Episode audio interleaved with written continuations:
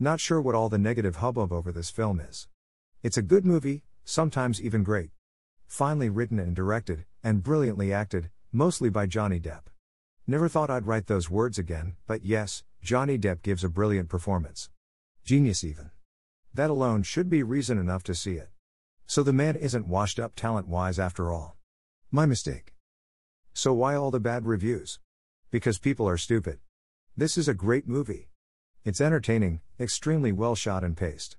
I really don't get why so many people disliked it as they did. Even the fact that it wasn't shot on film isn't a problem as it's hardly noticeable.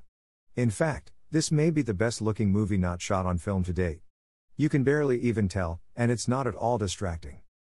The opening sequence alone is extremely well done, and the robberies are well staged and violent, and the dialogue is great and memorable.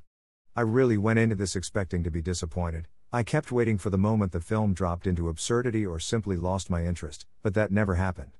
In fact, it got better as it went along with well crafted scene after well crafted scene.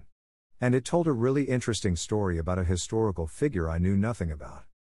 It's just a great, classic gangster film that should be garnering Johnny Depp some award consideration. This is seriously his best role since Jack Sparrow in Pirates of the Caribbean. He's magnetic and charming, subtle yet direct.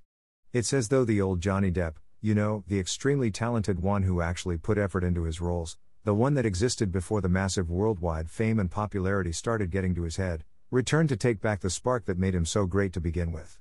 And all it took was the brilliant direction of Michael Mann. Great job. Really great. The only thing I didn't like about this film, strangely enough, was Christian Bale. Talk about a wooden performance. And compared to Johnny Depp, he's absolute garbage. A cardboard cutout could have done a better job. God. Isn't he supposed to be a method actor or whatever? What was his inspiration for the role, a block of wood? Terrible. Very disappointing. Luckily, he's not in it for much, with Depp taking center stage for most of the film. Other than that, though, it's a pretty solid, even great film, and man, that Johnny Depp sure does a good job. I'm still in shock. So go see it. Don't listen to stupid people.